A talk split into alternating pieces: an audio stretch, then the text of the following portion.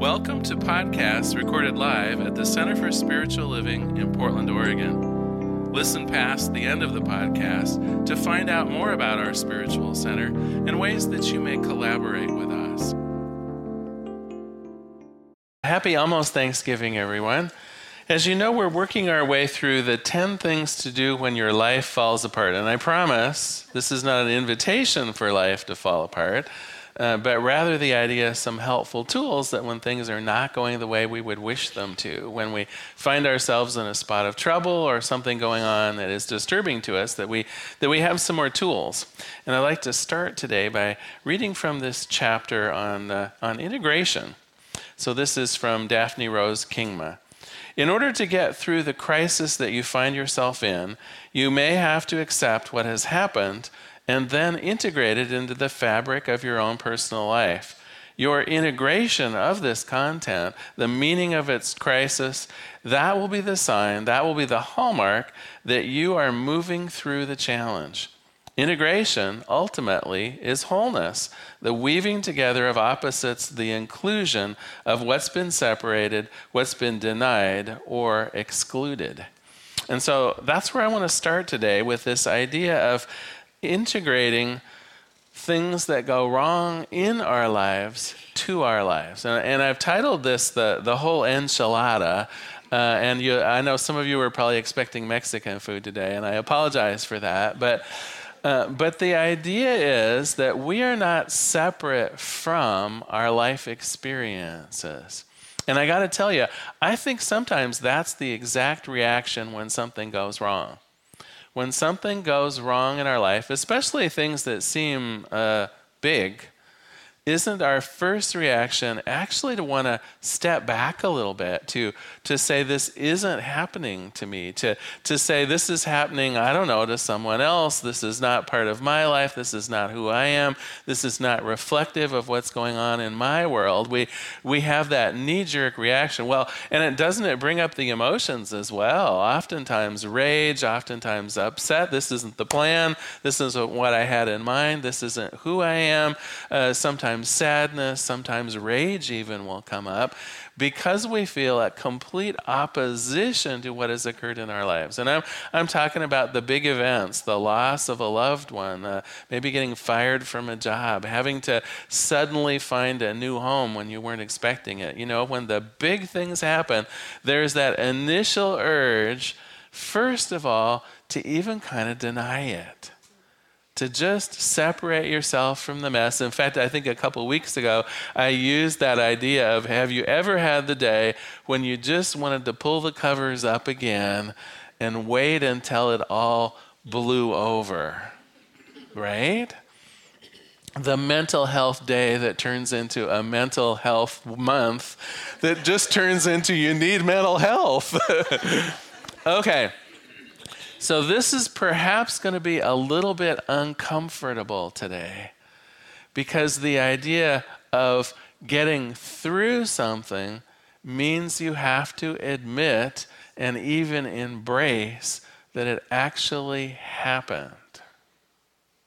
And so we have to start thinking of ourselves as the person that actually endured that loss the person who is actually out of work and needing to find a new job, the, the person whose boyfriend or girlfriend really did dump us, and here we are single again. We have to, first of all, own up to the fact that this thing happened, and even more fundamentally, I am a new person because of it in the middle. I don't get to deny that this isn't a possibility. I don't get to say, I am going to sleep through it and I will magically wake up three weeks later and nothing will be changed because, of course, everything has changed. And you are fundamentally not the same person. And that first does manifest as loss. It first manifests as rage. Depending on what the issue is, it may signal a time of grieving, it may signal a time of working out aggression and anger. What I know is you are not the same person for it. And that is part of the process of moving through it. And I want to use uh, maybe a, a corny example from Thanksgiving, if you will. How many people here have one of those kind of interesting extended families where some of the family members aren't even particularly related? Do you know what I mean? So, at my Thanksgiving table, for instance, there was Uncle George. And it wasn't until I was about nine or 10 that I learned he wasn't even an uncle. He wasn't even related to us. We just called him Uncle George, and we saw him always at Thanksgiving and always at Christmas time, and sometimes a, a few other times during the year. But that was Uncle George. And I got to tell you, as a child, I was a little uncomfortable with Uncle George. It wasn't that he ever did anything mean, but he was one of those people that didn't have a good sense of personal space. Have you met people like that? And so, you know, here as I'm eight or nine and big Uncle George is like right up at me, you know, hi, what's going on? And I'd be like, oh, Uncle George, hi, it's nice to see you again. And I, and I remember much in the way of adolescence growing up, I remember getting to be about maybe 12 or 13, well, maybe 11 or 12. Anyway, at that age when we started actually questioning the adults around us and their ideas of how sh- things should be. And I, I remember uh, by then, of course, I knew that Uncle George was just a, a friend of one of my grandparents and not related to. And so I, I kind of, first of all, I wanted to kind of check that out with mom. I said, now, Uncle George isn't really my uncle, right? He's just this guy that knows grandpa, right? And so I'm kind of like pushing back a little bit. And mom said, yeah, that's right. And I said, do we have to have him at Thanksgiving? Because I found him a little bit uncomfortable. And there were a couple Thanksgivings where I pretty sure he came drunk as well which was not exactly my idea of spending a lovely Thanksgiving with drunk Uncle George. And, and, and although, again, I recognized, you know, a friend of my grandparents and all that, I was pretty upfront with my mom as a, as a bold, uh, maybe preteen. And it's like, do we really have to have Uncle George at Thanksgiving? And she said the most extraordinary thing. And it wasn't necessarily what you might think she said. Sometimes my mom was bizarrely wise in the ways life itself. And instead of saying, well, he doesn't have any place to go and I feel sorry for him, which was kind of, I'm kind of like playing in my own head. I'm thinking, like, really, do we have to endure this? But that's not what she said. She said, Uncle George is part of the fabric of our family, and we are here for him as much as he is here for us. And I had to think about that. What she was saying was Thanksgiving is about the whole enchilada, not just the parts that we wished looked a certain way. Not, not just playing nice, it was something more than that. It was about really integrating all of the forces in our extended family and being okay with that. Dealing with issues if we needed to, right? And I remember she checked in with me. Well, has Uncle George done something to you, right? I mean, this, you know, it's not that this family was playing fast and loose with safety around children or anything like that. But there was this sense of life has its ups and its downs Let's welcome it all to the table. Let us see our lives, warts and all, unvarnished, its beauty, its great joys.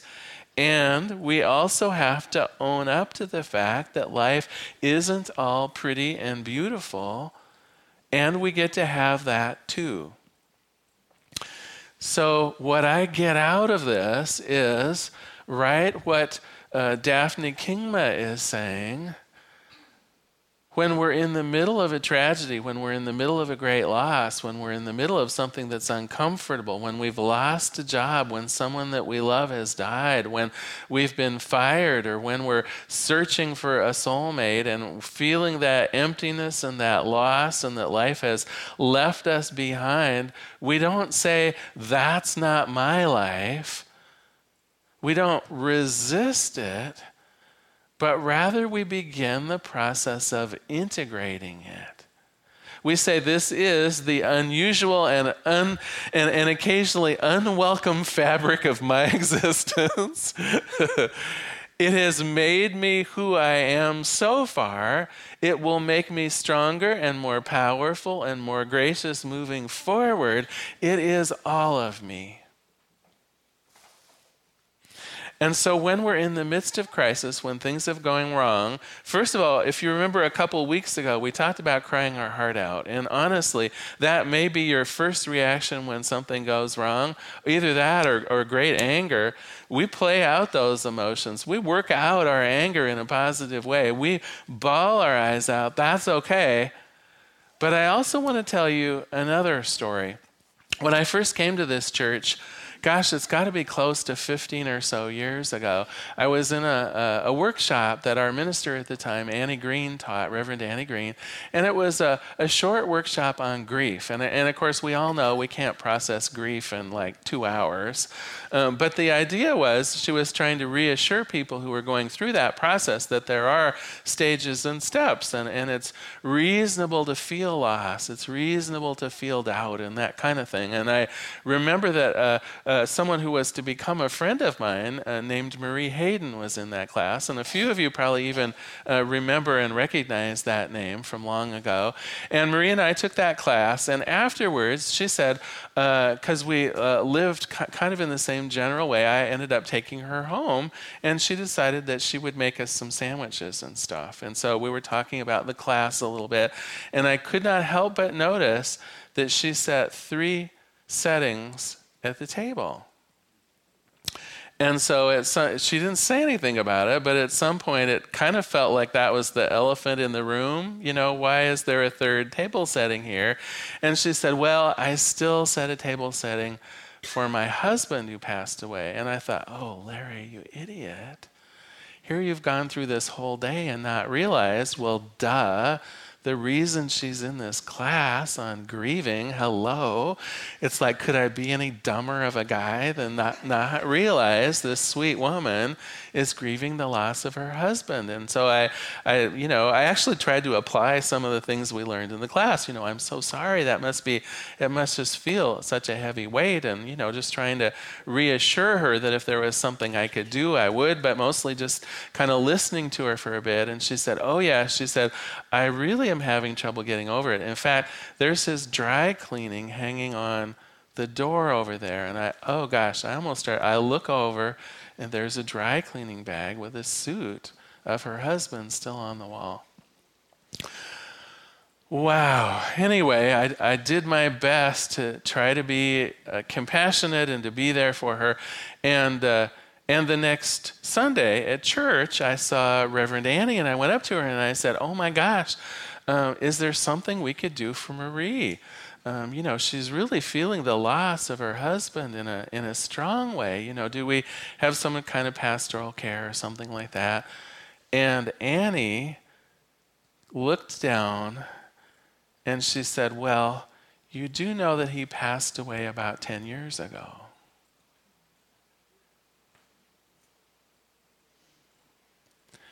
if we don't allow ourselves to accept in what has happened, if we don't allow ourselves to actually process the loss and the grief and see ourselves in that new way, we're stuck. Marie had never really saw herself as being single again. She never saw herself as living by herself again. She never saw herself as having processed through the grief. Rather, she kind of held it to her in a fundamental way. Do you see the difference? This is what I fear might go on for all of us when we're in the middle of a tragedy, when we're in the middle of something that has gone wrong, and we're simply not going to allow it to have an effect on us. We, we soldier up and move on as though nothing happened. Well, something has happened. When we have a loss, when a life change comes our way that's fundamental, we have to actually see ourselves as it has happened. We have to be that unemployed person. We have to be that grieving widow. We have to be the thing that we fear most because that's how we move through it. And so Daphne Kingma has a, a kind of a three step process here that I want to go through. Um, but I think, first of all, I need to read you this joke just to lighten things up a little bit. So, a collector of rare books ran into an acquaintance of his. The fellow told him he'd just thrown away a bunch of old books that he had found in the attic, including an old, old Bible. He happened to mention that Guten, somebody or other, had published it. Not Gutenberg, gasped the collector. Well, yes, that was it. You idiot, you've thrown away one of the first books ever printed. It was a good quality Gutenberg Bible that recently sold at auction for over a million dollars. Oh my gosh, said the man. But I don't think this book would have been worth much of anything, honestly. It wasn't in that good a quality. In fact, it was scribbled all over in the margins by some joker named Martin Luther.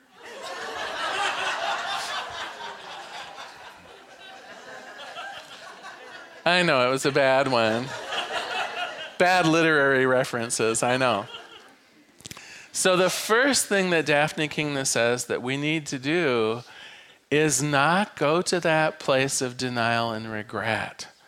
The Bible's gone, the kids have moved out.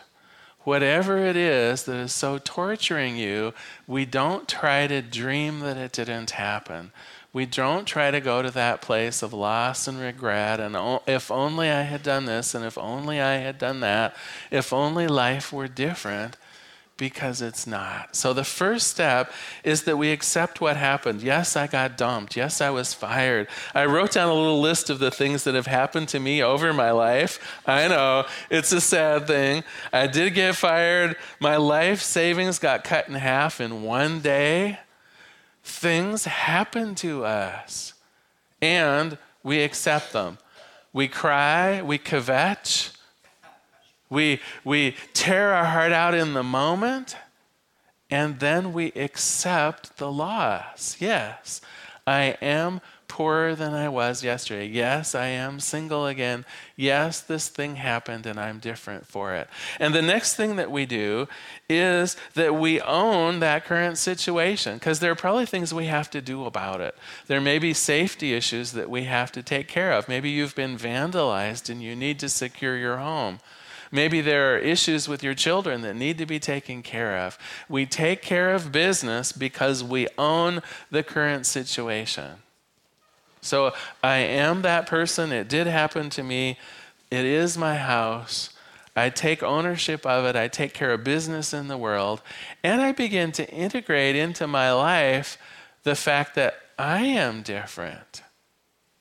Because I am different. Do you, do you, sense that? When things happen to us, we do not come out the other side. Even when we come out completely successful, we do not come out the same person we are the person that that happens to. We've learned from it. We have a better idea of how life works. We have a sense of other possibilities, even if they're not possibilities that you would have chosen, even if they're not possibilities that are welcome to you. You are stronger for it. You are a different person for it. And we can actually take some credit for that. We can actually say, Yes, I am the person who has weathered through this. I am the person that is putting their life back together in a positive and beautiful way because I recognize that things are the way they are for now. And that leads us to step three. step three is when we are in that place of acceptance, when we're in that certain knowledge of my life is different now, then we begin making our plans for what we want to see instead. And do you see, that can only really happen when we've integrated the loss. It can really only happen when we've stood up to the fact that I am where I am because that is the only place we can move forward in. When we're in denial, when we have the dry cleaning bag on the wall 10 years later, when we're in that place of wishing things were different and, and kind of pining away for the good old days, I'm here to tell you the good old days were then. We're not going to reclaim them if we want the good old days, they're going to be now and in the future. And so we begin planning how is my life good now? You know, it's one of the reasons I love our gratitude service so much the day before Thanksgiving is because we dwell for an entire hour on how life is to be thankful for. Whether it's the thankful for the air that we breathe, or too much turkey on Thanksgiving, or the chance to see uh, even Uncle George, who might be drunk this year, the, the, the whole enchilada of life when we can bring that in and be thankful for it, that is what propels us forward into the good old days, into recognizing the full potential of life itself because we're not excluding any of it. Because we're saying from that place of complete wholeness that I'm moving forward and there is good times ahead. So, the third part of her plan is to plan for that new job. It's to plan for the fresh start. It's to, to prayerfully and contemplative look forward to the new you in new circumstances. And so we reassess what we want our life to be from that new place of loss, and we make plans. We talk to a practitioner. We begin thinking in the world of how we might move forward into some more positive way. So, quickly to review the three things that we want to do, this, this little piece of looking at life more holistically is we accept what happened, so we don't deny it. We don't play the what if game. We don't beat ourselves up for making different choices. We accept what happened, we accept our place in it and we own our new circumstances. We say, Yes, this is me now. Apparently, I am in a neighborhood where there can be violence. I was denying it before. Now I recognize it for what it is. I recognize for what it is that I'm currently without a job or whatever it is. We see that as our own new current situation. We don't blame others. We don't try to get even. This is about us, not, not putting it out onto the world. We take it in. And then the third step, from that place of complete acceptance, we begin planning our life as though we get to completely start it over again. And you know why we do that? Because we do get to completely start it over again. It's a new you. The invitation for the loss is to, to wipe the slate. The invitation from what you're feeling of, of dismay or loss, that invitation is Larry, start your life anew. What is it that you stand for? Last week we talked a little bit about what we stand for to be moving through what we had wished happened and instead stand firm in the idea of what we want life to be. And you really can do that well when you've accepted your current situation. It's hard to plan on the future when you don't even feel like you're stuck in a now. So we process where we are right now and then make the plans for the future. I'm going to close today with another quote from Daphne Kingma. Personal integration can arrive, of course, in an instant. It's when, through the free fall of surrender, you finally accept each one of the parts of your existence, the whole enchilada. Even the ugly pieces, even the irritating parts of life, even the ones that you wish to negate, to destroy, and to disown, they all, they all must be integrated. Sometimes it will come more slowly, day by day, episode by episode. You gradually come to accept what has happened. And when you do, you will finally become whole. Not because you've finally gotten rid of the painful or offensive item, not because you have escaped. No, because you've embraced. This is the process of integration in ourselves, in others, and ultimately in the world itself. Let us pray. There is one power and one presence, one, one life, one, one wholeness of all things. You know, God is that largest container of all. It contains everything, it contains every situation, that which we would call good, that which we would call negative, all of it part of the dominion of Spirit itself. And I know that means me. I know that my life, as I approach it from that position of the whole thing, simply gets better, simply gets easier. I stand firm in my desire to be and to do all of the good things that I desire. And when tragedy strikes, I simply integrate it. Well, not so simply, but I do integrate it into my life, into my existence, into who I am, so that I can move forward. And as it is true for me, I accept a willingness on each person here today to begin thinking of their life, their whole life, in that more organic way. That it has its good bits, it has its negative bits. All of it is part of who we are. All of it, when we embrace it, allows us to move forward. And for this, for this, I am grateful. Grateful for that power and the presence right in this room. I feel it so powerfully. And I let it be. And together we say, and so it is. Thank you for being here today. Happy almost Thanksgiving, everyone. We hope you enjoyed today's podcast. If you happen to be in the Portland, Oregon area, we'd love to have you visit in person. The Portland Center for Spiritual Living is located at 6211 Northeast Martin Luther King Jr. Boulevard. We have inspirational services at 9 and 11 a.m. every Sunday. Our mission is to open hearts, ignite minds, and to make a difference. If you'd like to support our center and its podcasts, you can donate online at www.pcsl.us/donate. Our website is also the place to learn more about what's going on at the center or to contact us. Allow us to become part of your extended community Wherever you are on your spiritual journey, you are most welcome at the Center for Spiritual Living.